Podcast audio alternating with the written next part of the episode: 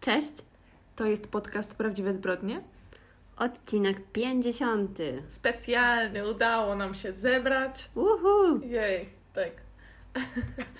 Y, Mamy dzisiaj poniedziałek, godzinę późną, więc staramy z siebie wykrzesać jeszcze jakieś ostatki energii. Ale przychodzimy do Was z y, odcinkiem specjalnym, czyli dziś, jak to co odcinek specjalny, omawiamy we dwie jedną sprawę. Mhm. Niestety, jeśli chodzi o Wasze rekomendacje, bardzo dziękujemy i na pewno je wykorzystamy w przyszłości dla naszych indywidualnych historii, ale nie było żadnej takiej, która padła kilka razy. No mi się podobało to, jak ktoś powiedział, żebyśmy mężczyznę zaprosiły, Mhm. Tak, to było tak, to widziałam. e, ale no czasowo nie, nie dałoby się tego ogarnąć.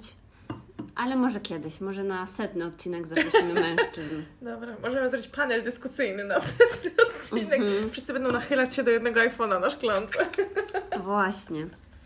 No to by było coś. Może do tego czasu byśmy się dorobiły mm, chociaż jednego mikrofonu. Mhm. No, może takiego dwustronnego, o. To by było, no. E, czy coś widziałaś e, ciekawego? Chcesz się czymś podzielić z widzami w tym tygodniu? Oczywiście. Mhm.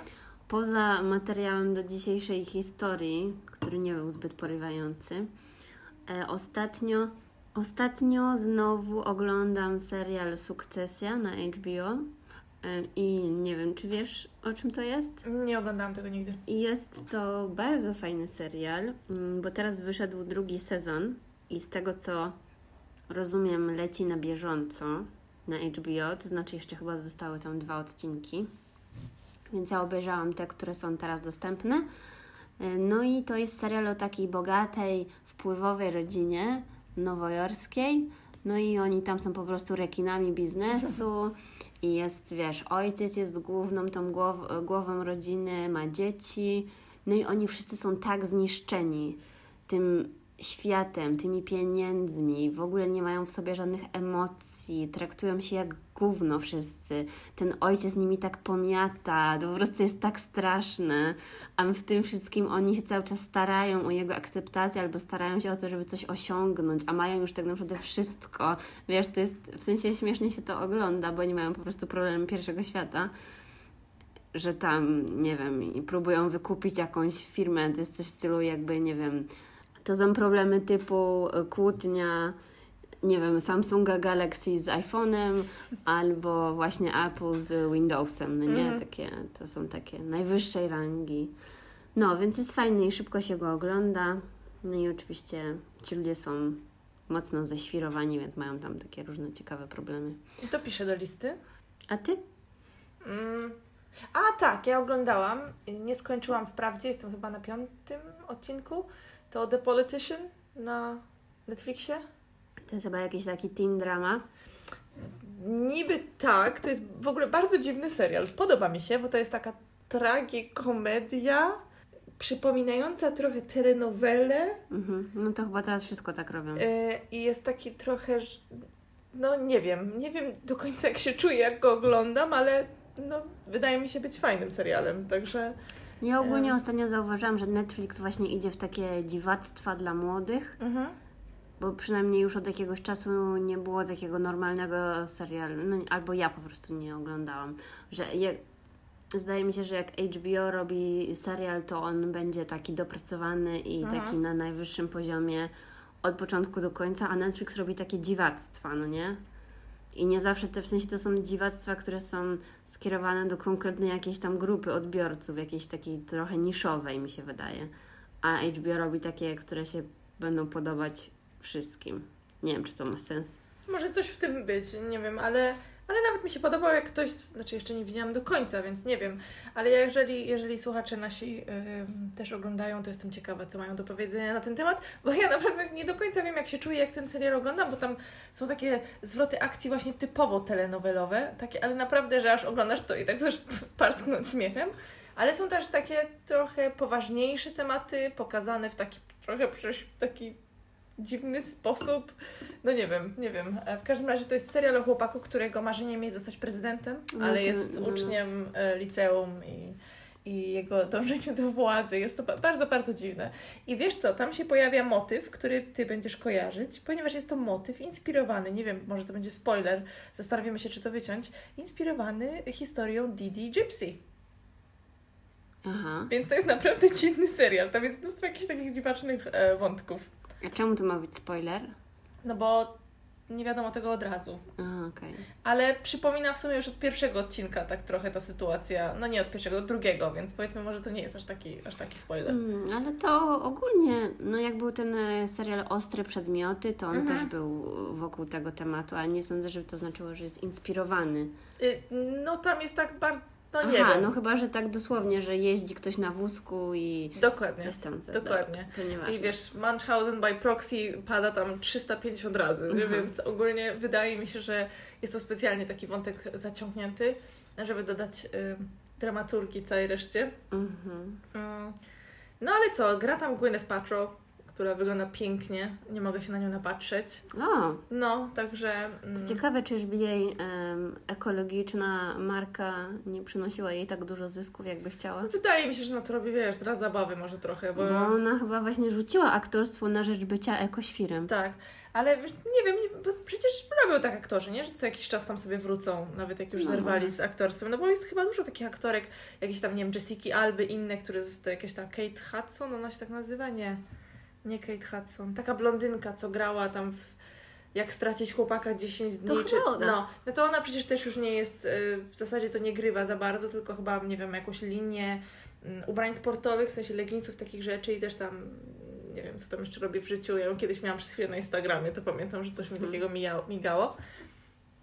Więc chyba dużo, dużo aktorek, wydaje mi się, tak robi, aktorów ogólnie, nie? że Mhm. potem sobie tak wracają z doskoku. E, No to to na pewno. No i oczywiście obejrzałam dwa przedługie dokumenty dotyczące sprawy, którą dzisiaj będziemy e, omawiać. W zasadzie to trzy, ale ten jeden to taki telewizyjny, więc to się nie liczy. I, i czy coś jeszcze? A, i idąc do Ciebie słuchałam świetnego kolejnego podcastu Karoliny Sobańskiej. Niestety dopiero 20 minut przesłuchałam, więc jeszcze nie wypowiem się mm, co do całości, ale on chyba wyszedł, to jest dzisiejszy odcinek. Ja nie słucham wszystkich, tylko te, co mi tam się spodobają, mm, wiesz, po tytule. I jest o tym, jak być świadomym konsumentem w pewnym sensie, więc taki O ciekawy. Boże. Są takie tematy, które wydaje mi się mm, każdy mógłby posłuchać i jakieś tam wnioski wyciągnąć. Ja jeszcze chciałam, to dzisiaj długo będziecie mnie słuchać, jak, jak widać. E, Ja jeszcze chciałam bardzo podziękować wszystkim naszym wspaniałym słuchaczom, że byliście tacy mili dla mnie, że zapomniałam powiedzieć o bardzo ważnym fakcie dotyczącym e, tej smyczy, która zwisała e, w dachu, z, przepraszam, z tego ze strychu mm, przybranego wujka y, Shannon, czyli tej dziewczynki, która została porwana, bo oczywiście to była taka smycz, do której ona miała być przyczepiana, jak wujek wychodził. Ja nie wiem, jak ja to wiedziałam, to w jakichś tam kilku miejscach, ale jakoś kompletnie o tym zapomniałam, jak robiłam notatki. Poza tym przyznam, że jak pierwszy raz to gdzieś tam mi mignęło, bo to nie było też wszędzie. Na przykład w tym dokumencie jednym telewizyjnym, który oglądałam, o tym nie wspomnieli, w drugim chyba coś tam mówili. To nie byłam pewna, czy to jest prawda, ale tyle osób mówiło, że o tym słyszało, że mm, myślę, że no, w każdym razie chciałam podziękować, żebyście tacy wyrozumiali i po prostu tak mi miło przypomnieliście i podzieliście się wiedzą z innymi. Yy, Także dziękuję bardzo za taką wyrozumiałość. No właśnie, ja tak czytałam te komentarze, czytałam, myślałam, że ktoś się odniesie do mojej historii, a to nic. Karolina Więc- nieprzyzwyczajona. Więc jestem ciekawa, czy ktoś posłuchał do końca. Było mi tak smutno. Ale przyznam, że ja się z jedną y, y, słuchaczką nie zgadzam. Chyba to była słuchaczka, nie pamiętam.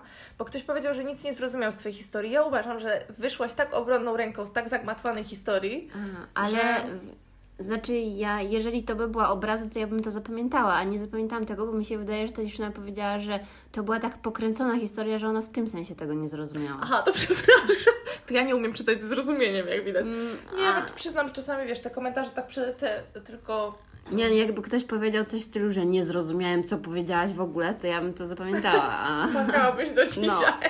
No. bo wy tak możecie, możecie się z nas śmiać czasami, ale to jest naprawdę...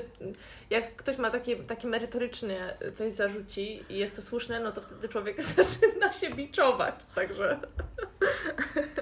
Nie no, póki nie mamy tysiąca komentarzy dziennie, no to jakby no, czy, czyta się po prostu Tak, to tak, wszystko. tak. Niestety. No i człowiek się cieszy z każdego, nie? Także... No.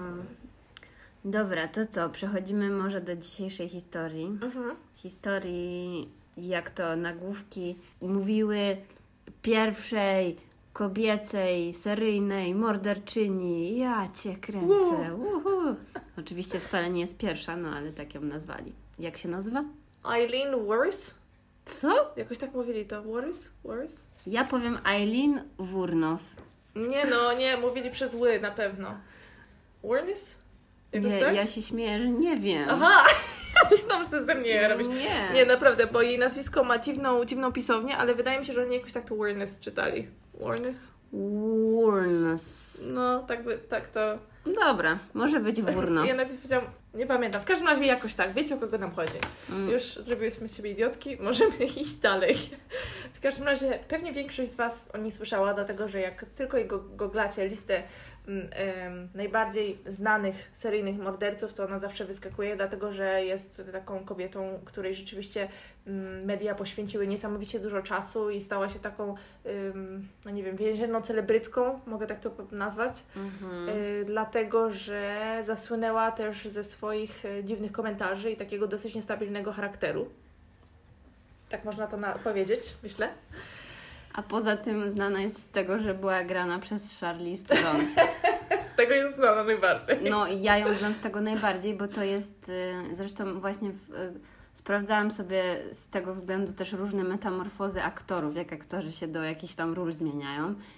I po prostu to, co ta Charlize Theron zrobiła do tej roli, to musi- jeżeli ktoś przypadkiem nie wie o co chodzi, to niech sobie to natychmiast sprawdzi, bo jest to film Monster z 2003 roku.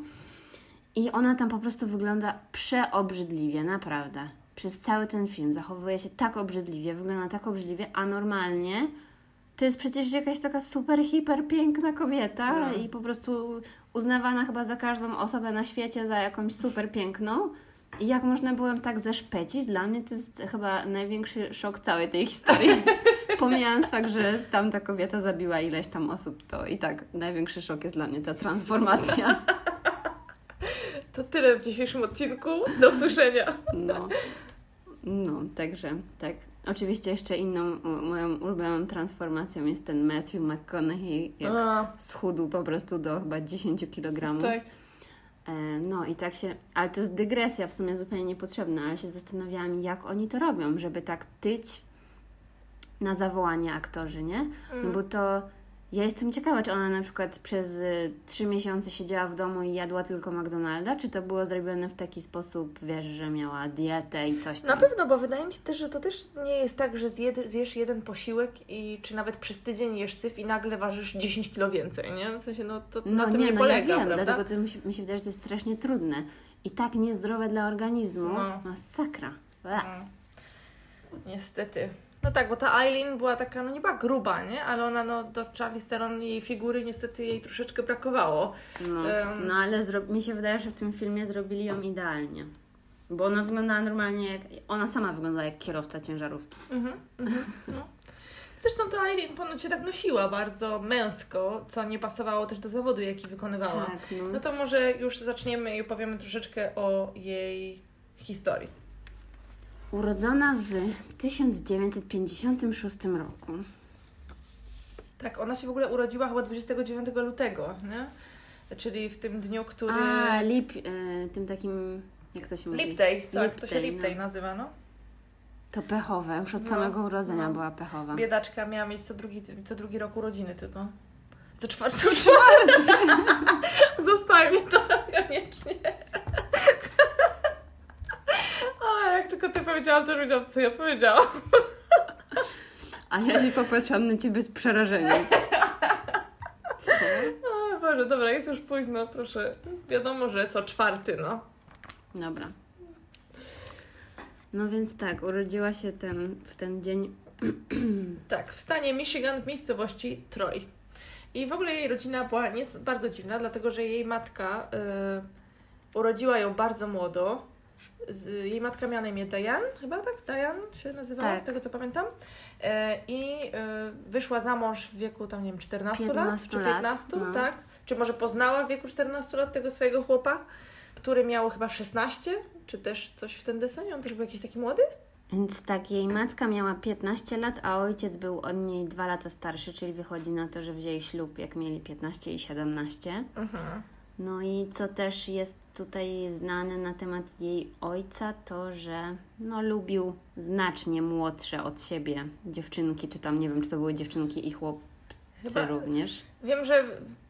Bo tak, trzeba podkreślić, że ojciec zostawił y, matkę Eileen i jej starszego brata, bo ona miała chyba o rok starszego brata, Kisa.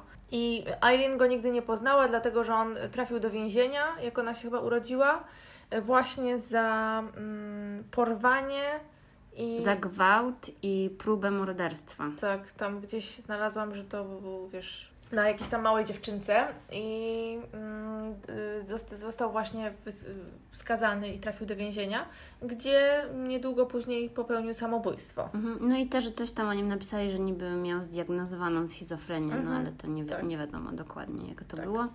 W każdym razie ojca nie poznała. E, No i jak zostali sami z matką, to matka też szybko zrezygnowała z wychowywania ich i poszła w długą. świat w zasadzie, tak. I Eileen i jej brat Keith zostali wtedy adoptowani przez swoich dziadków ze strony matki. Ym, No i co ciekawe, oni nawet nie wiedzieli o tym, że są adoptowani do długo, długo. mhm, tak. Więc myśleli, że no, że jakby do babci mówili mamo. Z tego co pamiętam, to Eileen chyba się dowiedziała, jak miała 11 lat, że jest adoptowana, czy coś takiego. Mhm. Ale to mogłam coś przekręcić. Dużo tutaj jest w tej historii dat, wieków, imion i po prostu. e, Nie, no tak, ja czytałam, że ona się dowiedziała, jak miała 12 lat i to sprawiło, że no, cały świat jej się oczywiście zawalił, więc Mhm. wtedy zaczęła no, robić dziwne rzeczy w Tak. swoim wolnym czasie. I, albo jeszcze dziwniejsze po prostu. Mhm. Bo w zasadzie to chyba ona od, e, od dzieciństwa e, robiła dziwne rzeczy, natomiast rzeczywiście tamten wiek był taki przełomowy, jeśli chodzi o, o to na przykład, że wtedy to był czas jej inicjacji seksualnej w wieku No. 11 lat. E, I zaczęła oferować e, kolegom seks oralny w zamian za papierosy i alkohol, z tego co pamiętam, piwo konkretnie. Mhm. Ponieważ Eileen przez całe życie przepadała za piwem, to chyba był jej ulubiony, ulubiony napój e, i hobby jednocześnie. Może dlatego tak się rozrosła. Tak, i gdzieś tam też widziałam jakąś taką informację, że ona tymi, mimo to, że tam ci okoliczni chłopcy i ogólnie dzieci traktowali ją okropnie, no to ona właśnie się sprzedawała za te, za te papierosy i tak dalej i potem dzieliła się z tym innymi dziećmi, że jakby no sił, siłą w ogóle fajnie dzieliła się papierosami z innymi dziećmi, nie? Fa- fantastycznie. Znaczy No, ale- ogólnie trzeba zaznaczyć po prostu, że Tak. to, czekaj, bo jakie to są lata 60. Tak, tak. No i oni zostali chyba puszczeni tak, jak to się mówi, samopas. Nie no, to są, I tak. pochodzili z takiej patologicznej rodziny, bo i ci jakby biologiczni rodzice, no jakby no matka miała 15 lat, jak wzięła ślub, więc to też nie jest normalne, nawet w latach 60.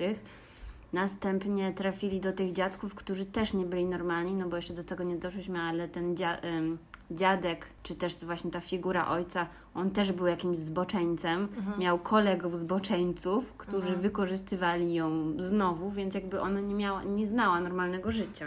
Jest dużo takich plotek bardzo niesmacznych na temat tej całej rodziny.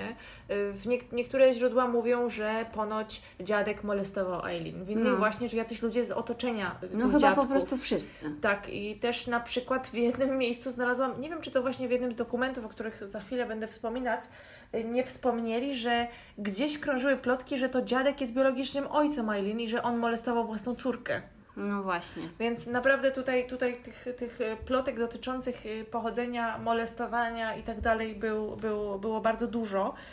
Ym, A też na pewno nie wszystko dotarło do jakichś tam artykułów czy tej Wikipedii, mhm. bo też przecież jeszcze gdzieś tam pisali, że ona chyba coś tam też robiła ze swoim bratem, no nie? No i to, to w zasadzie też świadkowie zeznawali. Był, był taki facet, który widział to, to było na jego oczach. Ja nie wiem, czy on się potem przyłączył. W każdym razie właśnie w tym do jednym z dokumentów, który oglądałam, było normalnie nagranie z jego zeznania i opisują tego pana tak, że to jest y, jeden z wielu chłopców, który stracił swoje dziewictwo z Eileen.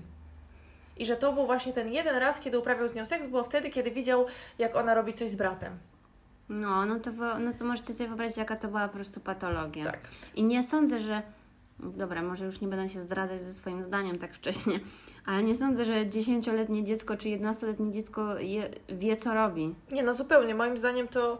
to... Widzi po prostu, co robią ludzie z otoczenia Mhm, i mhm. uważa to za normę. No Tak. Nie? Bo właśnie w wielu źródłach podkreślają to, że dla niej jakby seks to nie było nic takiego wielkiego. Po prostu No, no, no. Nie, nie wiedziała do końca, chyba nie zdawała, znaczy na pewno sobie nie zdawała sprawy, to było dziecko. Co to jest, co robi, jakie to może mieć dla niej konsekwencje. No to był chyba jedyny sposób na jakąś taką, nie wiem, bliskość z drugim człowiekiem, Tak, na, czy... pewnie na to, żeby mieć y, kogoś dla siebie na chociaż Mhm. parę minut, albo żeby ktoś się nią zainteresował na te parę minut, no nie? Zwłaszcza, że no, też na pewno przez całe życie borykała się z tym poczuciem takim odrzucenia po prostu, tak, po, porzucenia przez no, obojga rodziców. A dodatkowo ta jej ym, na nowo stworzona rodzina przez dziadków, y, była tam ona, był jej brat Keith, a poza tym mieli jeszcze dwójkę starszego rodzeństwa, którzy już byli, którzy byli rodzeństwem jej matki. Mhm. Tak jakby, bardzo skomplikowane, ale, ale to było młodsze rodzeństwo ich matki, o czym oni się dowiedzieli dopiero później. No i jak to ni- niestety było tak, ponoć, nie wiem czy się ze mną zgodzisz, czy, czy czytałaś podobnie, że y, ten dziadek i babcia, oni oboje pili, ten dziadek to w ogóle był jakiś Mhm, hardkorowy mhm. alkoholik. I oczywiście dla wszystkich tych dzieci był dosyć taki okropny i bardzo, bardzo surowy, ale tą Eileen Keitha to ponoć traktował jak najgorsze śmieci, nie? że tam Mhm. potrafił ich wyzywać, bić. Jakaś koleżanka mówiła, że widziała jak ten, jak ten, wuj, ten ojciec slash dziadek y, po prostu prał ją pasem tak, że w, w, była w szoku. Nie? Także Mhm. No i oczywiście nie ma, nie dziwne zupełnie, że wylądowała w ciąży. tak. I to było w wieku 14 lat. Mhm. Tak, w wieku 14 lat urodziła synka, którego dziadkowie natychmiast kazali się pozbyć. Wysłali go tam, wysłali ją. Ona chyba przez około pół roku ponoć ukrywała ciążę, gdzieś taką informację znalazłam. Jak się dowiedzieli dziadkowie, to byli wściekli i wysłali ją do jakiegoś domu dla No, y, no, no. matki z, z, z no, matek bez ślubu. Tak, ale właśnie to chyba mi się tak kojarzy z filmów, że czytam nawet właśnie z jakiejś telenoweli, że jak jakieś, jakaś młoda dziewczyna jest w ciąży, to ją wysyłają gdzieś do zakonu na, na pół Tak. roku. Albo na wieś. No, na wieś, do zakonu, do jakiejś szkoły z internatem, do szpitala, czy czegoś tam, do domu, jakiejś opieki. No, więc odesłali ją, żeby to dziecko urodziła, a to dziecko podobno było mm, poczęte poprzez gwałt. Mhm. No, ale wydaje mi się też, że już od małego na pewno gwałt to było coś dla niej zupełnie normalnego. To może nienormalnego, a obecnego. Nie? Nie, nie, obe- nienormalnego, racja. Em, ja gdzieś znalazłam, a właśnie, w tym jednym z tych znowu dokumentów, zaraz opowiem o jakie dokumenty mi chodzi, y, było takie, był, mówili o takich domysłach, że prawdopodobnie ojcem jej dziecka był, uwaga, jak oni to nazwali, lokalny pedofil, którego tam nazywali jakoś chief, chief jakoś coś w ten deseń. I jest takie zdjęcie, pokazali też, ten typ już wtedy nie żył, miał, y, popełnił samobójstwo, zanim kręcili ten film i pokazali zdjęcie jakiegoś takiego dziwacznie wyglądającego pana siedzącego na kanapie, nie? Także e, taka to ciekawostka. A te, może już od razu powiem, e, że te dwa dokumenty, o których mówię, to są oba autorstwa e, Nika Broomfielda E, i jeden to jest Aline Wer- Wernes, The Selling of a Serial Killer, a drugie to jest Eileen Life and Death of a Serial Killer. No. To są dwa dokumenty, każdy z nich trwa po około półtorej godziny i są w oglądaniu momentami bardzo nieprzyjemne, no ale to jak zazwyczaj jak z takimi e, Mhm. dokumentami bywa. Też jest bardzo pokazana ta bieda i to, to ci- ludzie z tych stron, z których pochodziła Eileen, to była jakaś tragedia, no ale No i co, kolejną rzeczą, jaka się wydarzyła w jej życiu, to było to, że ta babcia, czyli matka, zmarła. Yy, I to było, jak ona miała 15 lat, więc razem z bratem zostali pod opieką tego dziadka ojca. No i to, no, nie wyglądało zbyt dobrze na pewno, więc ta Eileen z własnego wyboru właściwie postanowiła żyć na ulicy. tak. em, No i wtedy właśnie stwierdziła, że najlepszym sposobem na zarabianie pieniędzy i na w ogóle przeżycie jest prostytucja. Ona miała chyba 15 lat wtedy, jak została Mhm. y, zupełnie sama. I to jej życie po tym, jak wyprowadziła się od siebie z domu, było naprawdę straszne, dlatego że ona y, mieszkała po prostu w lesie. Mhm. Mieszkała w lesie, są takie opisy, jak ona mówi, jak to spała na śniegu. Y, bez koca, bez niczego, gdzieś tam po jakichś autach. Y, miała jakiegoś znajomego w tym lesie, który też tam swój obóz jakiś tam miał, do, do którego czasami tam odwiedzała. Jakiegoś pana, który tam się przebierał za kobiety czy coś takiego. Ale chyba tam, nie wiem, krzywdy jej To nie robił. by był rok 71, no to w sumie może takie trochę hipisowskie zachowania nie były aż tak Może dziwne. tak. No w każdym razie to, to jej życie było naprawdę straszne. No i potem po tym marznięciu ciągłym i po tym, że w zasadzie chyba jakaś jej koleżanka, tak, jedyna w sumie jej koleżanka z tamtych okolic, e, jej przyjaciółka, no to ona powiedziała, że, że Eileen szła się prostytuować wieczorami, żeby tak nie marznąć i liczyła na to, że może trafi gdzieś tam do motelu, to się będzie mogła na przykład umyć i tak dalej, nie? Ojejku. E, I się troszeczkę ogrzać, bo, no bo tak to mieszkała na dworze. Mhm. No ale właśnie tak taka refleksja na ten moment, że no zupełnie nie jest to dla mnie z tego, co wiadomo na jej temat, nie jest to dla mnie zupełnie dziwne, że wybrała prostytucję jako środek, albo nie, jako sposób na życie, no bo jakby seks i tego typu czynności były jej chyba najlepiej znane, Mhm. nie miała w niczym innym doświadczenia, nie miała wykształcenia, nie miała możliwości na wykształcenie, nie miała nic, nie miała nikogo, to co innego jej No, pozostało? Nie potrafiła nic tak naprawdę.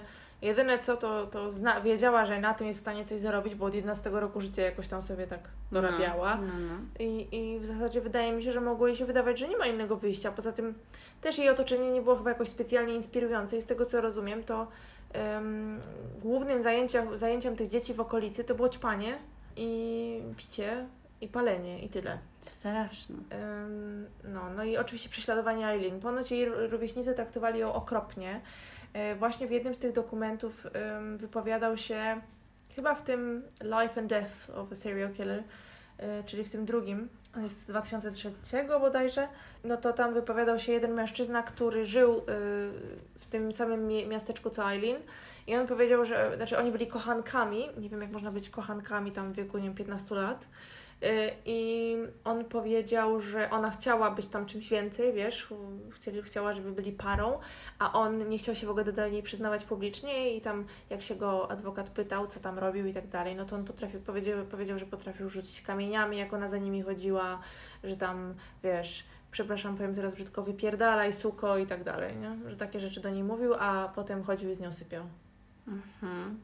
No tak, właśnie ona była taka gnębiona, poniewierana przez wszystkich i tak jakby nie poddawała się w ogóle. Mhm. Że jakby dla niej.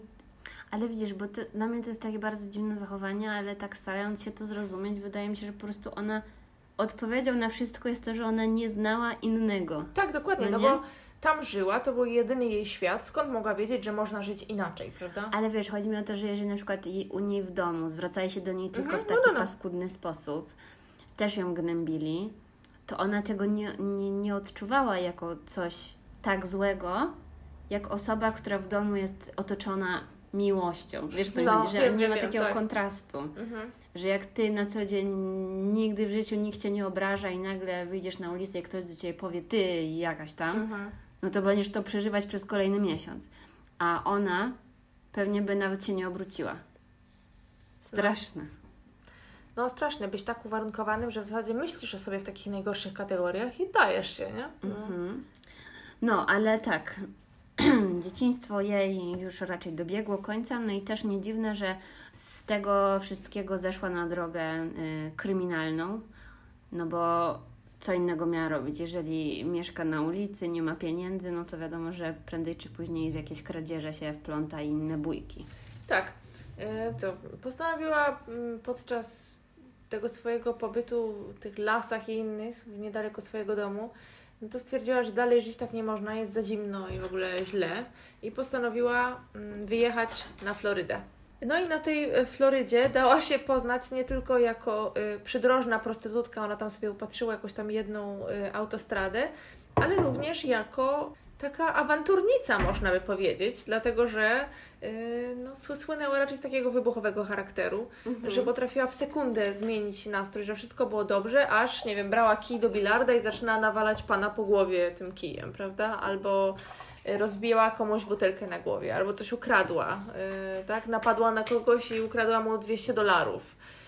Oczywiście trafiała za to też do więzienia. No i właśnie już oczywiście później, jak psychiatrzy jacyś ją badali, no to mówili, że no na pewno nie, nie jest z nią wszystko w porządku, więc to też może te wszystkie wybuchy agresji na pewno wiązały się z jej yy, niezdrowiem psychicznym, ale też gdzieś jeszcze czytałam, że już po fakcie jakiś tam jej znajomy się wypowiadał i mówił, że właśnie ta agresja była w niej i tak się kumulowała i że tak naprawdę właśnie nie, nie obeszło się to, to całe jej właśnie wychowanie i to życie w takich fatalnych warunkach, no, no nie mogła po prostu wyjść na normalną osobę, bo zawsze coś takiego znajdzie ujście. No i jej ujściem były te takie wybuchy agresji, które tak naprawdę z czasem się pogarszały, no nie? Mhm, No i mhm. wiadomo, no i tak naprawdę już mogłybyśmy zakończyć, no bo wiadomo do czego to wszystko prowadzi, no nie?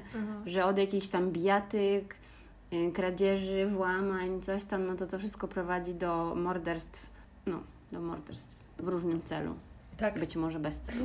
W pewnym momencie e, Eileen e, postanowiła, czy też zwęszyła okazję na polepszenie swojego życia, już będąc na Florydzie. I co zrobiła? Wyszła za 70-latka. A, tak. Wyszła za mąż za 70-latka, który miał pieniądze. Nie wiem, czy to był jakiś super bogacz. W każdym razie panu się chyba powodziło całkiem okej. A że Eileen jeszcze wtedy była ładna, no to pan chyba nie narzekał. Tak, ale właśnie co do jej e, urody, to też według mnie to jest bardzo wątpliwe, bo nie sądzę, żeby ona kiedykolwiek była ładna, ale to będziecie mogli sobie zobaczyć na zdjęciach. Widziałam jakieś jej zdjęcia z dzieciństwa, e, właśnie w tym dokumencie, też z tych jej, tej jej przyszywanej siostry. Wydaje mi się, e, ojca, dziadka, oni tam wszyscy byli tacy w miarę okej, w sensie nie, że przystojniaki, prawda, tylko tacy normalni ludzie, nie, nie, moim zdaniem nie była brzydka. Ciężko stwierdzić po tych jej zdjęciach, które są najbardziej popularne, jak ona tak naprawdę wyglądała, a domyślam się, że życie takie, jakie prowadziło, nie sprzyjało temu, żeby sobie robić mnóstwo fotografii do albumu na pamiątkę, e, więc niestety z jej najlepszych lat nie bardzo się jakiekolwiek zdjęcia zachowały. No i też no jakby w ogóle nie ma co tu mówić w kategorii takiej, żeby jakkolwiek dbała o siebie. No, No nie, niestety. Jeżeli problem był w ogóle z umyciem się. Tak, tak. No i właśnie, poznała tego faceta i wszystko było fajnie, ale któregoś dnia yy, zaczęła, znaczy któregoś dnia, w pewnym momencie tego małżeństwa zaczęła go coraz bardziej roz, rozczarowywać, dlatego że to był jakiś poważany y, pan, już nie będę, czy to był jakimś lekarzem, prawnikiem, kimś E, takim. Jest napisane o nim, że był jakimś e, prezydentem klubu jachtowego. Okej, no to może tak, to nie wiem, ale On wiedziałam, że to jakiś... był emerytem, no nie? No, no, ale że z zawodu był, wiesz, kimś takim e, poważnym i nie przystaiło, żeby jego żona chodziła do barów i robiła, roz, wiesz, rozboje i tam jakieś y, w bijatyki się wdawała. No więc e, pan chyba przestał dawać jej pieniądze, z tego co pamiętam, no to ona go wtedy wzięła jego laskę i tą laską jego własną go pobiła, o ile dobrze pamiętam. No i wtedy już chyba pan y, postarał się o zakaz zbliżania i rozwód. Mhm. Znaczy właściwie chyba nie rozwód, tylko po prostu anulację ich E. małżeństwa, bo z rozwodu pewnie mogłaby jeszcze wyciągnąć coś. No tak, na No. pewno by ją było stać na prawnika. No. Nie wiem, czy jest coś takiego jak prawnik z urzędu na sprawę o al- alimenty albo coś takiego. Nie Pewnie wiem. musi być, nie? Nie wiem, to, nie to Ameryka, więc. Zresztą każdy chyba ma prawo do adwokata z urzędu. Ale też w międzyczasie tego ślubu zmarł jej brat. Tak. Okazało się, że Keith miał raka gardła, tak? Co krtani, coś, coś w ten deseń. Coś w ten deseń to jest e, wyrażenie z ostatniego odcinka. Coś ten deseń. No, E, coś tym zdecydowanie chyba lubisz tak mówić. No, Boże, nie, ja to powiedziałam, ja to słyszałam, jak robiłam edycję, ale naprawdę mówiłam tak szybko chwilami, że nie było opcji tego wyciąć, bo tak to próbowałam, to były takie chamskie cięcia, więc mówię, a już trudno, niech zostanie, no. Będziesz przynajmniej- teraz, y, jak to było, y, święte oburzenie Tak. i coś w tym deseń. Karolina, coś w ten deseń, tak. Dobra. Więc postanowiła co? Ten brat umiera, jedyna osoba, która była gdzieś tam jej w miarę bliska, gdzieś pisali do siebie listy chyba z tego co pamiętam i tak dalej, no to postanowiła go odwiedzić i brat chciał jej coś naprawdę podarować. I ponoć brat podczas tego spotkania powiedział jej, że on chciałby, żeby ona skończyła ze swoim dotychczasowym życiem bo, i w sensie ze sposobem chyba na życie y, i powiedział, żeby, że dostanie pieniądze za jego, z jego polis, polisy ubezpieczeniowej, ale ona to chyba wydała na imprezowanie, jakieś tam auto, czy nie pamiętam już dokładnie, w każdym razie no przebimbała Mhm. te pieniądze. No a tak, żeby już y, troszeczkę może przyspieszyć y, tempo naszej opowieści, to powiem, że już w, mm, w latach, na początku lat 80. zanotowano, że jej jakieś tam rozruby polegały na przykład na napadzie na sklep z bronią, powiedzmy. Znaczy, ona z bronią w ręku napada na sklep tylko po to, żeby ukraść paczkę papierosów. Albo, nie wiem, tam pewnie piwo, albo coś takiego, więc to to już naprawdę mi się wydaje, że to były takie desperackie ruchy z jej strony, że już jej było wszystko jedno. Tak, tylko właśnie za każdym razem, jak gdzieś tam trafiała do więzienia, wychodziła, nawet była raz, raz chyba przez jakiś dłuższy czas w więzieniu, to zaraz potem wychodziła i, i jakby wracała od razu, w zasadzie można powiedzieć, z więzienia po prostu na autostradę jechała, nie? żeby się tam, nie wiem, No tak, ale no bo patrz, jakie ona miała inne wyjście. Co mogła zrobić nie wiem innego? właśnie, nie wiem, nie wiem, czy... No bo nie wiem.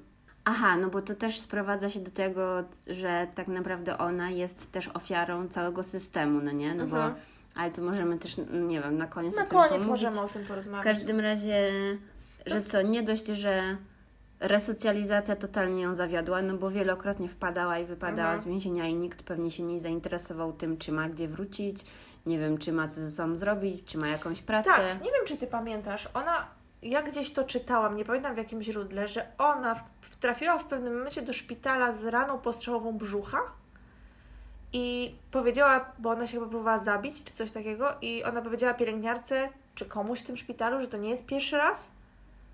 Nie pamiętam, gdzie ja to, skąd ja mam tą informację, ale gdzieś coś takiego wyczytam i nikt jakby nic z tym nie zrobił. Nikt, nie wiem, nie przeprowadzi żadnego badania psychiatrycznego. A możliwe, bo nawet pamiętam, że ten film fabularny się jakoś tak zaczyna, że jak ta Charlize Theron poznaje tą Christina Ricci, no. czyli no, Eileen poznaje tą Tai, to y, mówi, że czuje, że to jest taki znak po prostu od losu, bo ona sobie postanowiła, że się zabije. Mhm. E, ale że skoro ją poznała i że ona jest nią jakby zainteresowana i coś tam, i że ma już jakby jakieś tam wsparcie, no to jednak nie podda się.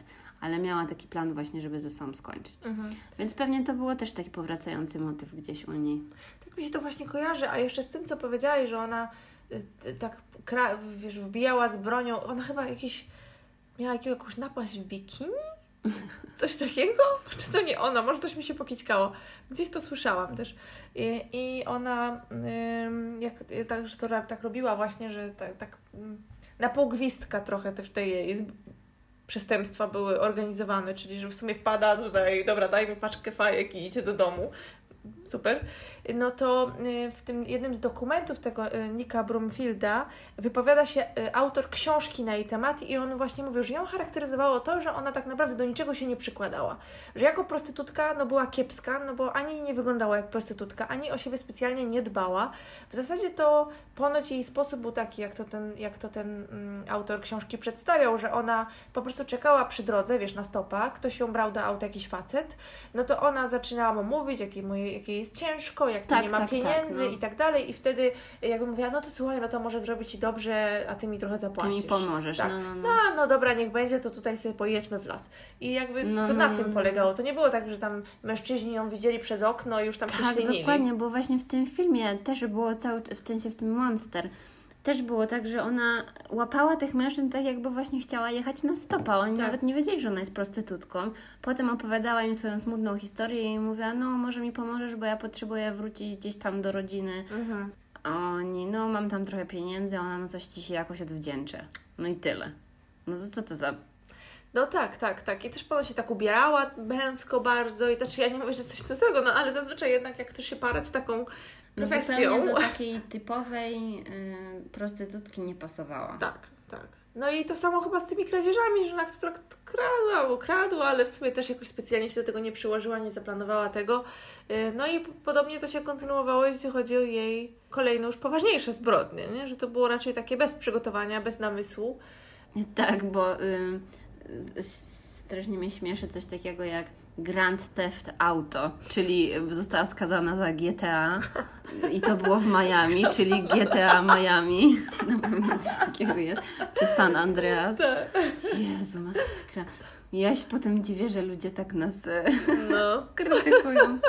Jak zamiast mówić o morderstwach, to mówię o GTA. Nie no, ale... Dobra, no, w każdym razie, no, to już jej poważniejsze rzeczy to była właśnie na przykład e, kradzież jakiejś tam broni i amunicji, czy kradzież e, GTA. Mhm, właśnie. No dużo tego miała, bardzo dużo yy, i yy, w zasadzie ona chyba nigdy nie miała żadnej innej pracy poza byciem prostytutką. mhm. I w końcu podczas jednego z, tam ze swoich, z jednej ze swoich pijackich wizyt w, w jej ulubionym rodzaju miejsc, czyli w barze motocyklowym, poznała miłość swojego życia. No, no nie wiem, czy taką miłość twojego życia Judasza poznałam. Tak, Judasza swojego życia poznała. W barze Daytona, nie wiem, czy ludzie z Wrocławia pamiętają, też tu był taki bar Daytona. To tam właśnie poznała. To było tam, to było we To, wrocławskiej to nie był Daytonie. bar, to była dyskoteka. Dyskoteka No. Daytona. Y, No, więc y, poznały się tam. No i co, czy to była miłość od pierwszego wejrzenia? Może ty wiesz, jak było naprawdę, bo w, W sumie to w filmie nie wyglądało to jak miłość od pierwszego To wejrzenia. wygląda, z tego co rozumiem, to opis sytuacji był taki, że y, Taj była sama, Eileen była sama, więc chyba zaczęły rozmawiać i razem spędziły noc. Chyba ta Taj po prostu ją zaprosiła do siebie Mhm. I tak się zaczęło i w zasadzie one chyba, one chyba zostały związkiem tak od razu z tego, co ja zrozumiałam, bo nigdzie nie słyszałam tam o żadnym przejściu, wiesz, że... Mhm. Więc, więc wydaje mi się, że one gdzieś tam od razu zaczęły się spotykać. No ale tak, problem był taki, że według mnie obydwie panie nie były zbyt urodziwe, ale ta Taj szczególnie. Tu Jezus, ta taj. Znaczy, to już. To jest rzecz gustu, czy ktoś jest ładny, czy nie, ale po prostu ta kobieta wygląda tak groźnie, że ja bym się jej bała, naprawdę. No i Ma coś takiego w oczach też. zupełnie, znaczy nie też, żeby nie było, że jakoś, nie wiem, oceniam to, no ale po prostu mówię obiektywnie, jak ona wygląda. Wygląda tak totalnie jak taki duży, masywny mężczyzna. Mhm. Może dlatego się też ym, spodobała Eileen, czy też Lee, jak ją Mhm. nazywali w tam, w, na Florydzie, jak mieszkała, ponieważ y, tam kilka osób z jej otoczenia mówiło, że oni nie wierzą w to, że ona nagle, y, nie, nagle się nie stała y, bi, tylko po prostu gdzieś tam była już tak zawiedziona mężczyznami, i już tyle zawodów miłosnych y, przeszła i tyle krzywdy ją spotkało z rąk mężczyzn, że postanowiła zacząć umawiać się z kobietami i koniec. No, tylko też y, chyba nie chodziło o to, że się zaczyna umawiać z- z kobietami, tylko po prostu trafiła na No tak, tak. osobę, No tak, to nie było tak się- stara, no i no, no. mm, dziś zacznę. a po prostu trafiła na osobę, która była nią bardzo zainteresowana Mhm. i stwierdziła, że okej, że Mhm. musiało jej na tyle tego brakować, Tak.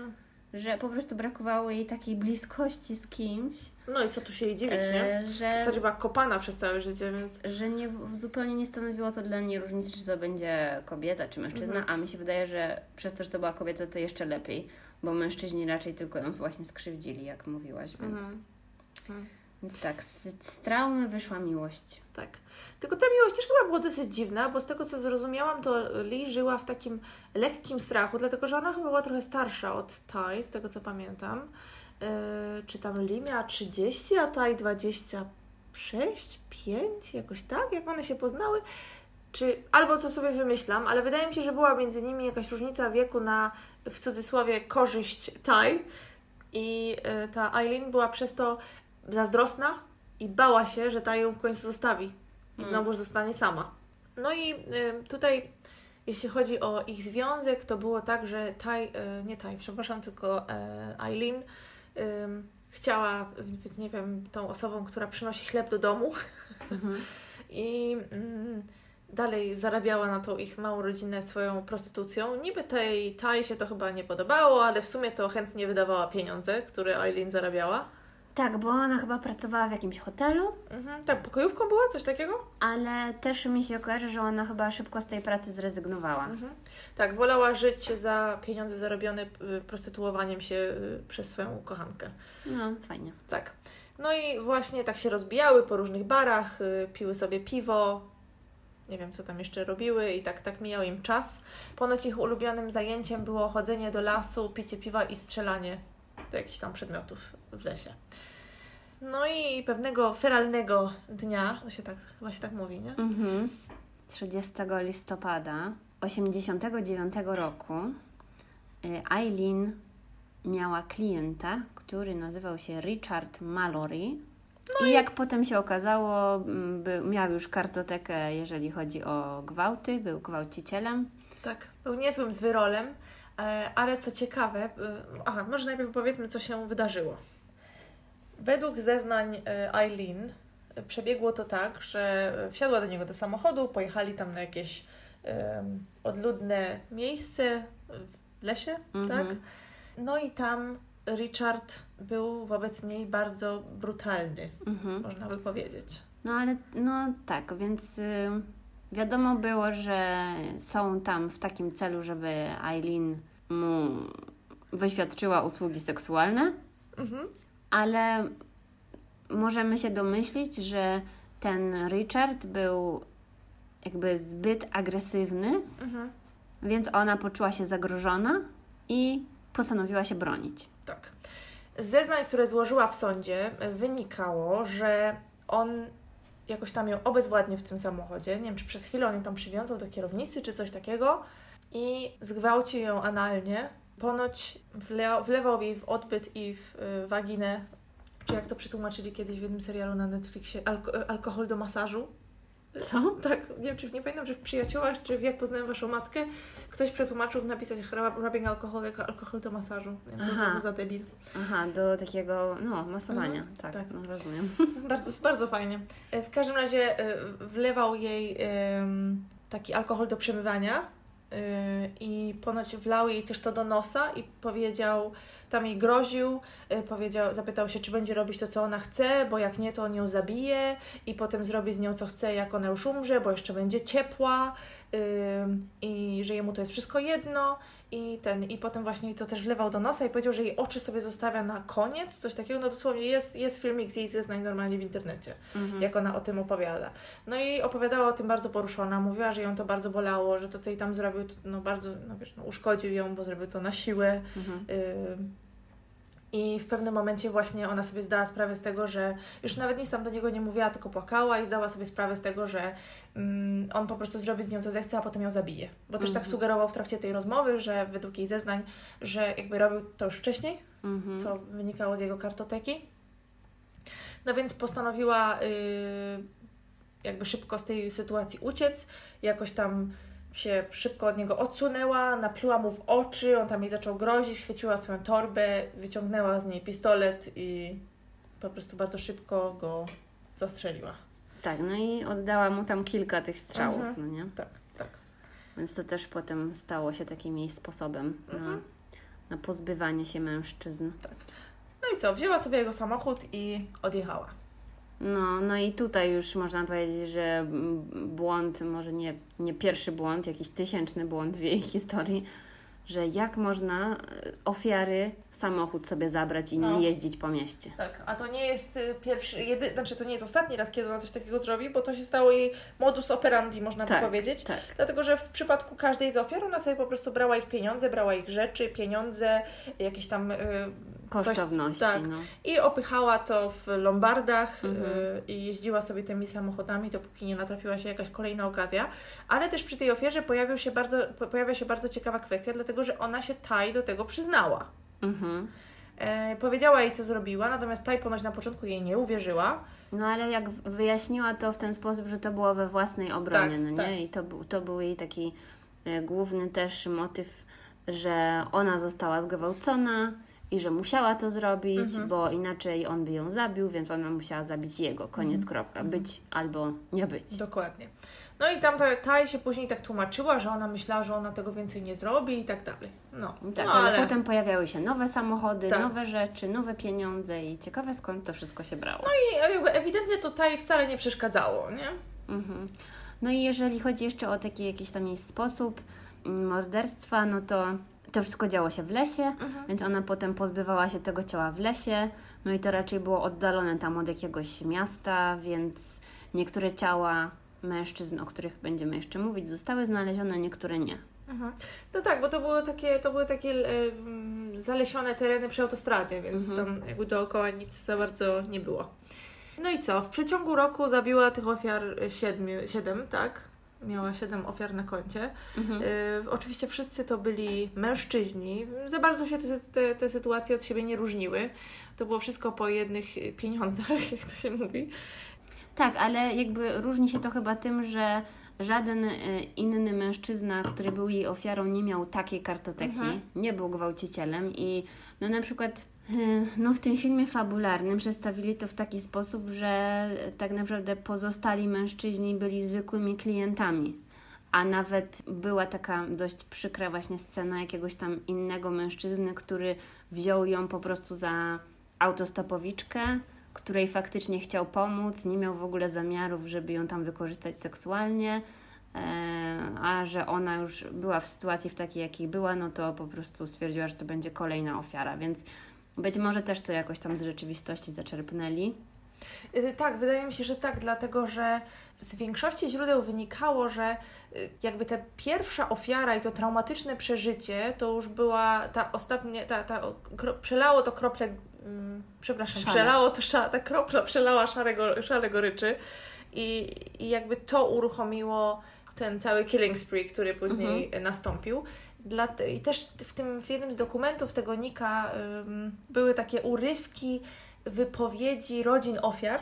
Mhm. I wypowiadała się córka jednego, jednej z ofiar, która mówiła, że ym, robiono autopsję ciału jej y, ojca, to był chyba jej ojciec, tak? Y, I mówili, że tam sprawdzili go po prostu pod każdym kątem i że wynikało z tego, że on prawdopodobnie nie uprawiał z nią seksu, dlatego że nigdzie nie było żadnych śladów nasienia ani Mhm, nic mhm. takiego. Więc, więc to, co mówisz, wydaje mi się jest bardzo prawdopodobne. I ja bym się przychylała temu, że ten, ta pierwsza sytuacja, bo w sumie to, co opowiadała w sądzie, dla mnie brzmiało dosyć przekonująco. Ale może to też dlatego, że oglądałam dwa dokumenty tego Nika, który gdzieś tam z jakąś dozą współczucia do niej podchodził. Ale też może to też wynikać z tego, że ona sobie stworzyła sama traumatyczną sytuację, no nie? Mhm. Że znalazła się w samochodzie z mężczyzną, e, który chciał ją zabić. Mhm. I potem zawsze w takiej sytuacji czuła to samo zagrożenie, Tak, no tak. nie? Że to i mężczyzna, i ta sytuacja taka seksualna, i to, że ona ma ten pistolet przy sobie, że. No nie, no to dla mnie takie jasne, że sama sobie wytworzyła taką sytuację zagrożenia po Mhm. prostu. No tak, zwłaszcza, że później właśnie już, już po, jak już była w więzieniu, to po prostu stała się taką naj, no, par, po prostu paranoiczką. Mhm, mhm. Y, Wymyślała sobie najróżniejsze rzeczy, ale może powiedzmy najpierw o jej aresztowaniu, y, dlatego że mm, ta ostatnia ofiara była dla niej pechowa, y, bo chyba w aucie, który ukradła, mm, miała wypadek, prawda? Coś Mhm, takiego. I I ta ostatnia ofiara to było właściwie no prawie równo rok później, czyli to był listopad roku 90. I z tego co, popraw mnie, jeśli, jeśli coś będę zmyślać, ale z tego co pamiętam, to było tak, że e, one miały wypadek i tam zaraz zatrzymali się ludzie, którzy chcieli pomóc, próbowały coś wyrwać, tablicę rejestracyjną, Mhm. gdzieś tam ją wyrzucić, no ale już tam jechała policja i tak dalej, więc one po prostu uciekły z miejsca tego, Tak. tego zamieszania. No ale tutaj już miały lipę, dlatego że ludzie zapamiętali, jak one, jak one wyglądały. Zwłaszcza, że wyglądały dość charakterystycznie, no nie? Dokładnie. Więc łatwo było stworzyć ten y, ich rysopis, a jeżeli miały y, samochód ofiary, Mhm, a ona była już wielokrotnie karana, były jej odciski tak. y, w bazie danych i tak dalej, no to nie trudno było się domyślić. No już tam po nitce do kłębka policjanci do niej y, dotarli, natomiast... Zresztą też, aha, Mhm. sorry, jeszcze Nie, trochę nie, dodam, że też już w mediach krążyły pogłoski na temat jakiegoś, jakiegoś seryjnego mordercy, prawda? tak. No bo już te, te zbrodnie tam, nie wiem, były. Tak naprawdę była niewielka, niewielki odstęp czasu między tymi morderstwami i wszystkie wyglądały podobnie, że w lesie ciało mężczyzny z jakimiś tam właśnie, nie wiem, odsłoniętymi Mhm. genitaliami czy coś, co właśnie mogło wskazywać na to, że mordercą mogła być właśnie jakaś prostytutka. Mhm. Dokładnie. Tai dopuściła się zdrady, dlatego że ze strachu zostawiła Eileen samą sobie i uciekła gdzieś tam do swojej siostry, do Mhm. innego stanu bodajże. I siedziała tam, dopóki nie zapukała do jej drzwi policja.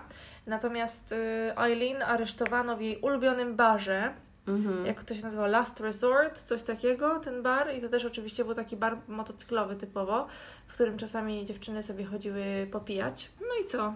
I wtedy jakby tego było mało, to y, zdrada Taj stała się jeszcze większa, dlatego że poszła Znaczy dogadała się z policją, można by powiedzieć. Tak, że miała, miała za zadanie wymusić tak naprawdę przyznanie się do winy przez Eileen. Mhm. I zrobiła to w taki sposób, że chyba policja ją właśnie ściągnęła z powrotem na Florydę, yy, wstawili ją do jakiegoś motelu i kazali jej zadzwonić, a już chyba już w tym czasie Eileen była w areszcie? Tak, tak, ona dzwoniła do niej do aresztu, z tego Tak, co no pamiętam, właśnie. bo policja monitorowała te, te ym, telefony i niestety no, słyszałam te nagrania i to jak sobie zagrała ta Taj, to było straszne, bo zaczęła jej płakać, mówić, że jej rodzina się boi, że policja przychodzi do jej y, siostry do domu, że co to jest za cyrk, że dlaczego ona ma odpowiadać za to, co Eileen zrobiła, że ona się boi, ble, ble, ble. No i Eileen nie mówiła, Boże, nie martw się dobrze, ja się przyznam, kocham Cię, coś tam, a ta Taj do niej mówi, dobra, to zrób to od razu. Mhm. I nawet No, jej nie odpowiedziała, nie wiem, ja ciebie też cokolwiek. Nie? Ona tam chyba ze trzy razy powiedziała, kocham cię, nie martw się, nie płacz, nie płacz, załatwię to, przyznam się. I wiesz, i, i w ogóle reakcja jej, kiedy oni na sali sądowej odsłuchiwali te nagrania, to jak ta, ta, jak ta Eileen siedzi i płacze, po prostu tam, wiesz, y, potoki łez jej ciekną po twarzy, to jest y, koszmar. No i właściwie chyba ta rozmowa, która ją tak do, do końca wsypała, to była ich ostatnią rozmową. Mhm, mhm. Także fajne pożegnanie Tak. wielkiej miłości. Tak. No i w, wtedy mm, jakby już się zaczęło, mm, ona się przyznała i był jej e, pierwszy proces, tak? Mhm. I to było w roku 91. Tak. I e, prawnik, którego wtedy miała, został bardzo skrytykowany za, za ten swój występ podczas e, tamtego pierwszego procesu, dlatego, dlatego że ponoć w ogóle nie przedstawił e, jako dowodu tego, że ofiara, pierwsza ofiara, czyli ten Richard Mallory, no, no. był Miał tą to, kartotekę. to dokładnie był osobą już skazaną za przestępstwa seksualne, no a tutaj jakby to dałoby jej szansę na uniewinnienie albo jakąś inną karę niż kara śmierci, którą otrzymała, bo z tego co pamiętam została skazana na krzesło. Tak, tak. Ale to nie było jej ostatnie, ostatnie skazanie, dlatego że rozpraw było o, o sześć ofiar i za każdą z ofiar dostała karę śmierci. Yy, I tutaj jest bardzo ciekawa sprawa, dlatego że przed procesem, zanim rozpoczął się jej pierwszy proces, Eileen yy, poznała listownie yy, kobietę, która się nazywa Arlina. No i ta yy, Arlene twierdzi, że Jezus powiedział, żeby napis- powiedział jej, żeby napisała do Eileen, bo zobaczyła gdzieś tam materiał o niej w telewizji, zobaczyła, że ona ma takie dobre oczy i Jezus kazał jej do niej napisać list i listownie się zaprzyjaźniły. E, I po wymianie wielu listów, wielu tam rozmów telefonicznych, chyba w końcu spotkań, e, Arlina, czy tam ta Arlena, przepraszam, nazywajmy ją, żeby nie mylić Eileen i Arlene, e, ją zaadoptowała. No właśnie tak, ja to czytałam i tak dokładnie Tak. nie zrozumiałam o co chodzi, bo jak mogła zaadoptować tam 30 czy 40-letnią kobietę? No, tak to wyglądało, że ona ją zaadoptowała. Nie wiem, jak prawnie się już nie zagłębiałam w to, jak to jest możliwe. Natomiast Eileen stała się jej córką w pewnym sensie, i, czy też częścią jej rodziny. Mhm, mhm. I tą, e, rozp- to, to, to wcielenie Eileen w życie tej Arleny, em, tą sprawę prowadził prawnik, który miał na imię Steve.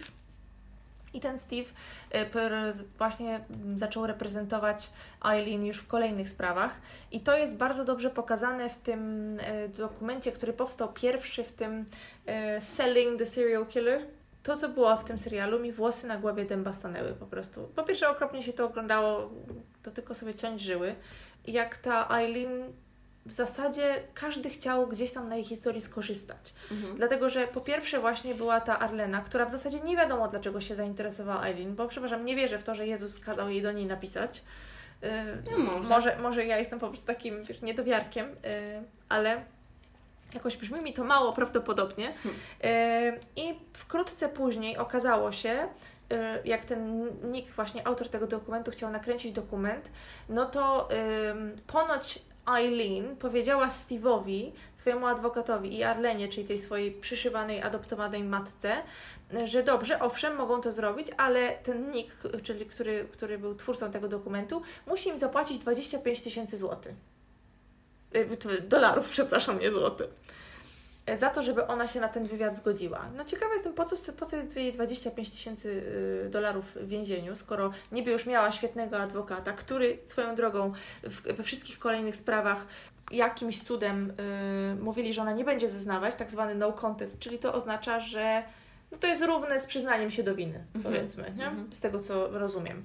E, więc tak naprawdę w jej stanie za zabójstwo mogła dostać karę śmierci i właśnie takiej karze podlegała po tym, jak mówi no contest. Ale też chyba przy każdej sprawie ona, ona przyznawała się do winy. Nie, no właśnie, właśnie ponoć oficjalnym tym było to no contest, z tego co rozumiem. Czyli jakby to jest zgodne z... Ale przy- ona przyznawała się do winy w ten sposób, że mówiła, że to jest w obronie własnej. Ale tak, nie negowała początku- tego, że zamordowała. Tak, tak, tak. I na początku tak właśnie mówiła, że, że to wszystko się stało w obronie własnej, że bo tam mówili jej dobra, dobra w obronie własnej, ale siedem razy, tak? I że ta liczba świadczy o tym, że ona jest seryjną zabójczynią, a nie, że zabiła w obronie własnej, nie? Mhm. No i okej, no to jest jakby zrozumiałe. Natomiast y, ten Steve twierdził, i Arlena też, że ona chce umrzeć i że ona sama chciała y, to, to no contest, w sensie, że się przyznaje jakby, że, że mm, i czytała jeszcze takie oświadczenie przy tej pierwszej sprawie, którą prowadził Steve dla niej, że jeżeli y, skażą ją na śmierć, no to tam wiesz, no niech będzie, tak, ona się podda y, temu i tak dalej, jakby liczyła cały czas na litość, że niby ona chciała tak to rozwiązać, że ona niby była gotowa na śmierć i tak dalej, ale to oznacza, że z człowiekiem jest coś nie tak. No ale w końcu na to wyszło, no To nie? nie, można, u- to nie można uznać, że ktoś, kto mówi tak, chętnie usiądę na krzesło elektryczne jest normalny. No ale w końcu się to spełniło, że już jej życzeniem tak naprawdę była śmierć po no tym wszystkim. tak, i to, to w ogóle jak to się stało, ale też co mówili ci ty- ta a, Arlena i S- Steve, że ta Arlena normalnie się wypowiadała w telewizji, że ona namawiała ją, żeby przyznała się do tego wszystkiego, żeby oczyściła się przed Bogiem i w zasadzie, no tak, tam jest kara śmierci, no ale to szybciej pójdzie do Pana Jezusa. Hmm. I że gdyby planem dla niej, dla tej Arleny, według Pana Jezusa była by śmierć, to ona by się bardzo cieszyła, no ale niestety Pan Jezus ma inny plan. No i też chyba w tych wszystkich procesach olali stan psychiczny. Zupełnie. Bo w końcu chyba gdzieś tam stwierdzili, że ma borderline i jakieś tego typu inne zaburzenia, Po- a to w ogóle nie była linią obrony. Ani historia jej życia, że była właśnie tak naprawdę od małego molestowana przez wszystkich naokoło. Dokładnie. Poza tym też ta jej paranoja, która tam wkroczyła, ponieważ niestety w policji była taka afera, że y, policjanci razem z TAI y, tam dyskutowali sobie z różnymi, y, ponoć, z różnymi producentami filmów i chcieli sprzedać prawa. Policja? Za pośrednictwem TAI. Tak, jakiś tam szeryf. Jest pokazany, jak nikt goni jakiegoś tam ważnego pana policjanta, szeryfa właśnie z tamtych, z tamtych rejonów, a ten pan przed nim ucieka i się zamyka w budynku Mhm. na klucz, wie, że ten nikt nie może wejść. On tam krzyczy, szeryfie jakieś tam, a on wiesz, pogina i, i ukrywa się w budynku i zamyka drzwi na klucz mu przed nosem, żeby nie mógł wejść. A to był jakiś publiczny budynek w ogóle, nie? Także, także tam cyrki się działy i w zasadzie wyglądało to tak, jakby każdy chciał na tej historii Eileen skorzystać. Powstawały jakieś, e, wiesz, s- serial, dokumenty, książki ludzie pisali. Tak, i nawet opera. Dokładnie, mnóstwo tego wszystkiego i to chyba naj, Eileen najbardziej rozzłościło w pewnym momencie i ona już nie chciała rozmawiać. Ona chyba tego Nika nawet lubiła, który, który robił ten dokument, mimo to, że na początku nie chciała z nim gadać. I też było tak, że jak on na, nie chciał najpierw zapłacić tej Arlene i Steve'owi tych 25 000 tysięcy, e, w końcu się zgodzili na tam, nie wiem, 10 albo 5, nie pamiętam ile. Em, I bo Steve działał jako agent Arleny, czyli tego, tego opiekuna Eileen, tak, tej, tej matki adoptowanej. E, A wyobraź sobie, agenta sobie zrobiła, żeby zarabiać na y, ty, tym, że ktoś został skazany na y, krzesło elektryczne? A to ona miała takiego agenta No, marketingowego? No Steve, tak, Steve, który był prawnikiem Eileen, działał też jako agent pomiędzy Arleną a, a osobami, które, które chciały, tym, tym nikiem, który chciał z nią robić wywiady do tego Mhm. swojego Spoko. serialu. I ona powiedziała, że fascynujące historie, jak one się spotkały, no ale nic nie może powiedzieć, bo tak się ekscytuje, bo tak kocha Eileen, że ona się boi, że powie za dużo, no a tutaj jest inna umowa, bo przecież Eileen chce, żeby on im zapłacił. Eileen na pewno o tym marzy, nie? No Po prostu absurd taki, że głowa boli. Oczywiście ta relacja Arleny i Eileen się y, bardzo szybko rozluźniła, mm, dlatego że e, Arlena była ponoć bardzo niepocieszona tym, jak Eileen zareagowała, jak ją skazali na śmierć za tą drugą i trzecią ofiarę na krzesło elektryczne po tym, jak ona przeczytała to, że jest jej przykro i tak dalej, że bo ona liczyła na litość cały czas, to potem jak ją skazali, to pokazała sędziowi środkowy palec, mówiła, Mm. że życzy im, żeby, żeby ich córki i żony zostały zgwałcone, była tak wściekła, widać było, że najpierw po prostu wyglądała na bardzo smutną, a potem się tak zezłościła. To było tak dziwne do oglądania, naprawdę. No właśnie chyba z tego też zasłynęła, z tych Mhm, wybuchów tak. e, agresji, które były podczas tych wszystkich procesów, bo cytaty z tego też można Mhm. sobie poczytać w internecie.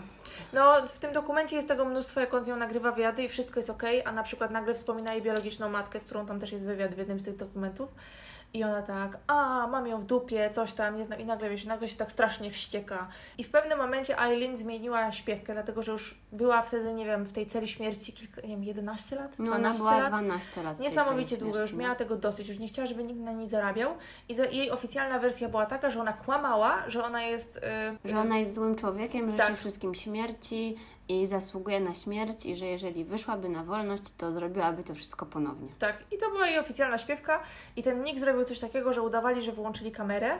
Mhm. I on się jej szeptem zapytał, to zrobiłaś to czy nie? I ona mówi, że, że to była wszystko samoobrona, ale ja już mam dosyć, ja chcę umrzeć. No tak. Więc wydaje mi się, że doprowadzili ją do takiego stanu, kiedy ona naprawdę już chciała umrzeć. Jak wcześniej, moim zdaniem, to było wszystko taki krzyk o pomoc jakiś, żeby ktoś się nią zainteresował.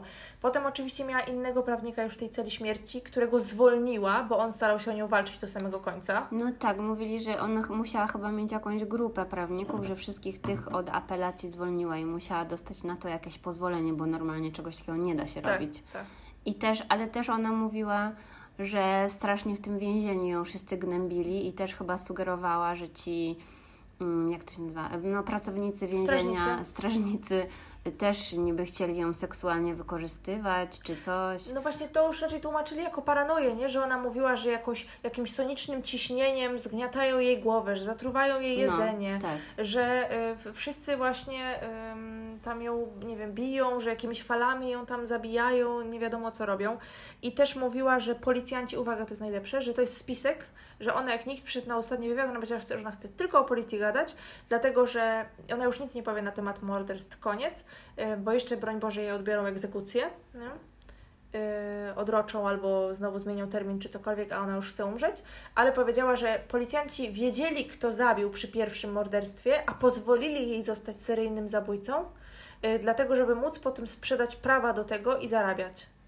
Aha, no to to już chyba się coś pomyliło. Tak, dlatego ten prawnik, którego ona zwolniła, potem wniósł jeszcze do tego pana jakiegoś Jeffa Busha, który wtedy oczywiście był, jak tam starał, chciał robić jakąś karierę polityczną, więc była to Mhm. dla niego bardzo ważna sprawa. Tam po, po, po, mnóstwo polityków chciało ją wsadzić na krzesło elektryczne, żeby sobie zaskarbić tym sympatię y, Mhm. ludzi. I, I powiedziała, że. y, aha, i tak, i ten, i ten prawnik, którego ona zwolniła, ten od apelacji już ostatecznej, y, poprosił ich, żeby ost- jeszcze raz przed egzekucją sprawdzili ją psychiatrzy. Tak. Y, I ponoć przyszedł psychiatra, pogadał z nią 15 minut, poszedł do domu. Nie? Że tak to wygląda. Że powiedział, tak, spoko, możecie ją tam zabijać. A tak naprawdę typka, jak był wywiad z nią dzień wcześniej, przed tym jak ją zbadali, po prostu miała taką. Słychać było, że to jest po prostu osoba, która jest kompletnie już oderwana od rzeczywistości i jest po prostu paranoiczką i sobie wymyśla jakieś rzeczy. Ona mówiła, że y, śmierć będzie jak Star Trek, nie? Tak, tak, tak, No. no wiem. Ale też, y, no nie wiadomo, bo też ona stała się, chyba sama miała świadomość tego, że stała się taką trochę celebrytką i czy, nie wiem, ale może też miała świadomość tego, że może to wykorzystać na swoją korzyść, no nie? Że już może też tak się trochę odkleić totalnie y, i, i że już może mówić wszystko, że tak naprawdę nie było dla niej żadnych ograniczeń. Mhm, mhm. Puściła wodze fantazji, nie miała nic do stracenia. Bardzo nie możliwe. Ja nie tłumaczę tej, jeżeli ktoś zabija 7 osób pod rząd, to to nie jest normalne. Yy, natomiast yy, samo to, jak ile ludzi chciało ją wykorzystać po drodze, ile to zrobiło, czy fizycznie, czy psychicznie. Mm. Potem ta Arlena jakaś, która ewidentnie to brzmiało nam, dla mnie tak, jakby ona po prostu chciała na tej kobiecie zarobić. Mhm, I tyle. W sensie Arlena, no Eileen. mhm. Bo nie ma, nie ma innego powodu. Po co to miałoby być? Ten Steve, który no, niby to nie był zły człowiek, ale jak ja słyszałam, że on się chwalił w tym dokumencie, że on jest śpiewał piosenkę, chyba to się nazywało Iron Lady i to jest piosenka, bo w tym dokumencie też ją śpiewał właśnie o sadzaniu na elektryczne krzesło.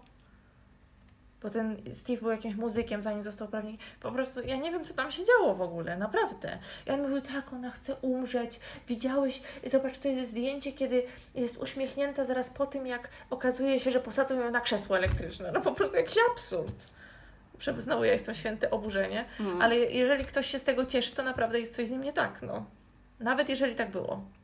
No ale ostatecznie Wszyscy byli też bardzo z siebie zadowoleni, że oszczędzili jej Tak, tej o. strasznej śmierci na krześle i że została ym, za, skazana na śmierć poprzez wstrzyknięcie jej tego, jak, jak ta substancja się nazywa? Lethalu. Nie pamiętam. E, W każdym razie tak. Jej ostatni posiłek to było KFC, kurczaki i frytki. Mhm. Przyjechała do niej jej jedyna w zasadzie przyjaciółka Don, się chyba ta przyjaciółka nazywała, do której zresztą przez cały swój pobyt w więzieniu napisała listy, które tam też część z nich jest taka. y, No w każdym razie oczywiście w tych dokumentach mówią zdecydowanie więcej. Jest tam mnóstwo też ludzi, którzy, których ona gdzieś tam spotkała po drodze. Różni ludzie się wypowiadają. Widać nagrania z tych przesłuchań, z przesłuchania Taj, z przesłuchania chłopaków z miasteczka, gdzie się wychowywała, o których wspominałam. Ten adwokat się wypowiada, ta Arlene. Także wydaje mi się, że mimo to, że to nie są jakieś takie super przyjemne rzeczy do oglądania, to jak Was ten temat interesuje, to polecam zobaczyć. E, No bo w sumie no, takie porządne te dokumenty. Także nazwy do nich zapiszemy w, na dole pod filmem. Na dole. Pod, tak. No, nie wiem, czy masz coś do dodania, bo mam wrażenie, że o tych prawnikach ja się tak oburzyłam, że się zrobiłam tu czerwona i nie dałam Ci dojść do słowa. Już się przyzwyczaiłam. No co, no można by wprowadzić taką teorię, że ona jest właśnie ofiarą całego systemu, o czym już chciałam powiedzieć wcześniej. E, też właśnie tego systemu penitarnego również. Systemu na przykład opieki nad dziećmi, no bo jakim prawem ona w ogóle była w tych wszystkich rodzinach, no nie? To też jest pytanie, czy to była kwestia czasów, w latach 60. można było gwałcić swoje dzieci, Mhm. czy nie Tak. wiem. Nie wiem, może czegoś- było jakieś społeczne przyzwolenie na to, wiesz, nie wiem. Także, no nie wiem, to jest takie jakby. To jest, jej historia jest tak przykra, że oczywiście z drugiej strony obawiam się, że ludzie będą nam zarzucać, że ją usprawiedliwiamy. Oczywiście nie, bo uważam, że wszystkich tych em, mężczyzn zabiła tak naprawdę z zimną krwią. Ale Ja wierzę w tego pierwszego, myślę, przyczyna ale... No. tego zachowania, że zabijała z zimną krwią, również powinna podchodzić pod em, rozwagę właściwie naj, największą podczas wszystkich procesów. No nie? Dlaczego to zrobiła? Jakie uwarunkowania y, doprowadziły do tego? Kim ona była? Skąd się wzięła? Jakby, no, to, Jej- to wszystko zostało olane po prostu, no nie? Jej życie brzmi po prostu jak, no jak zły sen i koniec. Naprawdę, jeszcze jest taka przejmująca scena, jak jest ten ostatni wywiad i y, ten Nick, który ten wywiad kręcił, przepraszam, ten, ten dokument, pyta się jej, no a jakie pamiętasz jakieś takie szczęśliwe chwile? No I właśnie. ona tak się zamknęła na chwilę i mówi, wiesz co, że tyle już miałam, tyle gówna w swoim życiu przeżyłam, że nic mi nie przychodzi do głowy. I mi się wydaje, że naprawdę ona nie miała żadnej szczęśliwej chwili w swoim życiu. Mm. Tak to Mm. przynajmniej brzmiało, że naprawdę po prostu jej życie to było pasmo jakichś y, upokorzeń, y, krzywdy, y, naprawdę koszmar. No i właśnie media amerykańskie i FBI również wzięli ją sobie za taką, nie chciałam powiedzieć maskotkę, ale to nie jest dobre na pewno słowo. W każdym razie właśnie uknuli sobie tą teorię, żeby wszędzie pisać, że to jest pierwsza kobieta seryjna morderczyni, tylko dlatego, że po prostu zabijała osoby, których nie znała, które siebie nie znały i, i tyle, ale oczywiście nie była pierwsza. Tylko to było inne z tego, co tam czytałam, że no większość kobiet, jeżeli zabija większą liczbę osób, to są to bardziej osoby jej y, im, tej kobiecie bliskie. No tak, tak jak Krewni, już rozmawiałyśmy no. w przeszłości, nie? że albo to na przykład może być pielęgniarka, która tam, nie wiem, niesie miłosierdzie y, Mhm. zabijaniem w szpitalu, prawda? Albo, y, Albo nie wiem, kobieta, kobieta zabija swoje dzieci. tak, czy tam właśnie jakieś tam matki teściowe, no tak jak było w jednej z moich historii chociażby, nie? Jacyś Tak. tam ludzie z rodziny. No i zazwyczaj właśnie też mówili, że kobiety wykorzystują te trucizny, no ale to też już o tym mówiłyśmy dużo razy. No a ona jednak jak taki no seryjny morderca na autostradzie, e, pistolet, kilka strzałów No. koniec. Nie no, myślę, że właśnie to jest, to jest głównie ta, ta, ta paranoja jej się w głowie wytworzyła i potem ten pistolet, który na początku był dla samoobrony, po prostu był, no, sama sobie, to co- jak to ładnie nazwałaś, że ona się sama stawiała, nie, jak to, tak jakoś pięknie ubrałaś słowa. Nie, roz, nie wiem, że stworzyła sobie sytuację, taką traumę Tak, tak, traumatyczną? że, znaczy nie wiem, czy sobie sama stworzyła, po prostu każda kolejna jej się kojarzyła, nie? Z tym, co, No, no, no. z tym, co było. No. Nie wiem, czy mamy jeszcze coś do dodania. No nie wiem, no mnie bardzo ciekawi ta opera, która powstała na, na jej temat i, on, i ta opera powstała jeszcze za życia Eileen, więc y, Eileen jak usłyszała, że ktoś na jej temat zrobił operę, to chyba sama parsknęła śmiechem. Y, I coś tam był gdzieś jakiś komentarz, że ona się zastanawia, czy ta osoba, która tą operę zrobiła, faktycznie wie o tym, co ona zrobiła i jakby y, z czym to się wiązało, no bo chyba już sama miała dosyć tego bycia mm, taką bohaterką, no nie? No tak, tak, ją to ponoć wkurzało najbardziej ze wszystkiego, że y, po pierwsze ktoś próbuje y, jakieś sprzedać prawa do jej życia, do historii, kręcić te wszystkie, mówiła, że połowa z tego, co tam wymyślają, to są brednie, nieprawda i tak dalej, nie? Także... Ale ona została skazana w roku 2002, czyli tak naprawdę długo im to wszystko nie zajęło, no bo film ten Charlize Theron to jest 2003. Więc y, domyślam się, że y, tylko usłyszeli, że została skazana i już zaczęli zdjęcia rozpoczynać. Właśnie no jestem ciekawa, bo No bo tak samo ten, ten, ten dokument y, tego twojego typa, co oglądałaś, też 2003 rok. tak, Więc chyba wszystko się posypało tuż po, 94. jej, tuż po jej śmierci i wszyscy nagle zaczęli korzystać z jej historii, co też jest dość obrzydliwe, no, No nie? tak, tak. On pierwszy nakręcił w 94 i potem już jak starali się, gdzieś tam trwały te apelacje, jak ci jej nowi prawnicy spróbowali trochę zdyskredytować tego Steve'a, który był wcześniej jej prawnikiem, a ona podkopywała, znaczy takie, takie yy, doły kopała pod tymi nowymi prawnikami, bo podchodziła, przychodziła do sądu i mówiła, proszę sędziów, ten, ci wszyscy świadkowie, którzy dzisiaj przyjdą, to oni będą kłamać, bo ja ich w ogóle nie znam, nie wiem kto to jest i tak dalej, w sensie ewidentnie już miała tak, do... ale co się dziwić, jak ona była w tej celi śmierci przez 12 lat i ciągle to tylko słyszała, jak się ludzie prześcigają, kto jej tam nie posadzi na to krzesło z y, nowych jakichś tam polityków, szeryfów, nie wiadomo kogo, no to Ale wiesz co, ty, nie wiem jeszcze przypadkiem, czy 12 lat to nie jest wcale tak dużo na, w tej celi śmierci, bo mi się wydaje, że większość tych tak, amerykańskich no to trwa, no. e, morderców słynnych no, siedzą w tej celi śmierci bardzo długo. Mhm. I cały czas, no, tylko że z drugiej strony oni walczą o te apelacje. Mhm. Albo ci niesłusznie skazani, zresztą w tym, co gadałyśmy kiedyś o tym serialu The Innocent Man, Tak. no to tam też ten koleś chyba w celi śmierci spędził nie wiem ile, z 20 lat co najmniej, ten No taki tak, ale oni ostatni. tam ciągle te DNA, prawda, ciągle te, te No. wszystkie liczą na ten rozwój techniki, prawda, a tutaj no to jakby on chyba i tak nie miał już szans za No, on bardzo. se, no właśnie chyba różnica jest taka, że ona po prostu nie chciała. Mm.